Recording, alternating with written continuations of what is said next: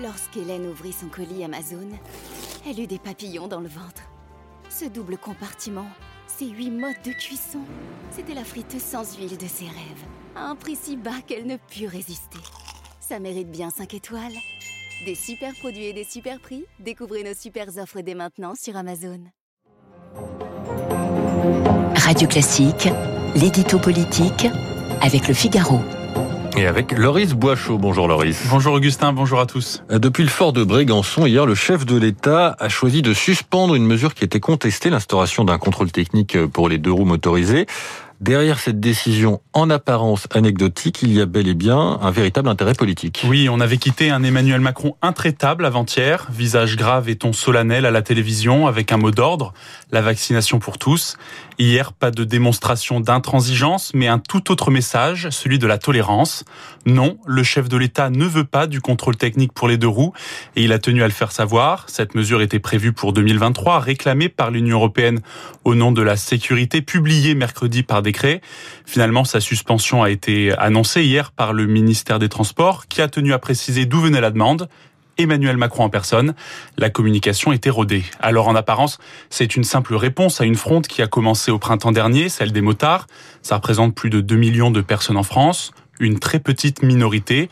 Oui, mais voilà, Marine Le Pen s'était engouffrée dans la brèche. Elle a dénoncé mercredi une nouvelle contrainte, un nouveau racket. Le contrôle technique se répandait sur le terrain politique. Bref, Emmanuel Macron a jugé qu'il fallait agir On a du mal à croire, Loris, que ce clin d'œil ne s'adresse qu'aux motards. Non, en réalité, ce n'est pas seulement à eux que le chef de l'État veut envoyer un signal, c'est à tous les Français. Ce n'est pas le moment de les embêter. Voilà ce qu'expliquait hier un conseiller de l'exécutif. On comprend l'idée. Euh, ne pas agiter de nouvelles contraintes réglementaires en plein lancement du pass sanitaire. C'est aussi une façon pour l'exécutif de se protéger d'une contagion sociale. Pas question de multiplier les foyers de colère. Le gouvernement a suffisamment à faire avec la crise sanitaire, avec les manifestants contre le pass. Ils ont de nouveau appelé à se mobiliser demain. Emmanuel Macron ne veut prendre aucun risque. Euh, arrêtez d'embêter les Français, c'est bon sang la référence à Pompidou qui avait eu, euh, pardonnez ce mot, euh, qui disait qu'il fallait arrêter d'emmerder euh, les Français, une phrase qui avait reprise à son compte d'ailleurs le président en 2018. Avec cette histoire, l'histoire a montré, Loris, qu'une seule mesure polémique peut entraver l'action du gouvernement. Oui, vous avez raison, ces bombes à retardement sont un cauchemar pour tout président de la République. On pense bien sûr à la taxe carbone, point de départ des Gilets jaunes en 2018, une erreur, avait admis après coup Emmanuel Macron.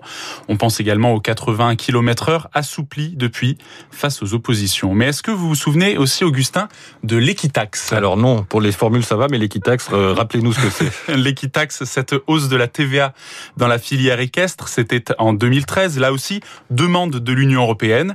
Résultat, des centaines de cavaliers dans la rue avec des slogans pour le moins originaux. Hollande, t'es foutu, les poneys sont dans la rue, vous vous en souvenez. Rien de très dangereux sur le papier, bien sûr, sauf que cette fronde s'ajoutait aux manifestations contre l'écotaxe. L'opération avait gâché la fin d'année de François Hollande. Aujourd'hui, Emmanuel Macron veut donc éviter ce genre de parasitage, et tant pis s'il déçoit les Verts, qui ont dénoncé hier un cadeau fait aux motards. Le chef de l'État compte aussi sur cette décision pour ne pas ternir son image. Vous connaissez les procès qui lui sont intentés, président hors sol, déconnecté, éloigné des Français. Voilà ce que clament les oppositions. Problème, c'est aussi ce que pensent les Français en majorité. Trois Français sur quatre euh, estiment qu'Emmanuel Macron n'est pas proche de leurs préoccupations, selon un récent sondage IFOP. Un handicap persistant pour le chef de l'État à huit mois de l'élection présidentielle. L'édito politique signé du Figaro. Merci Boris. Pardon, bon week-end et à bientôt. Il est 8h16 sur Radio Classique. Nous sommes en direct avec le professeur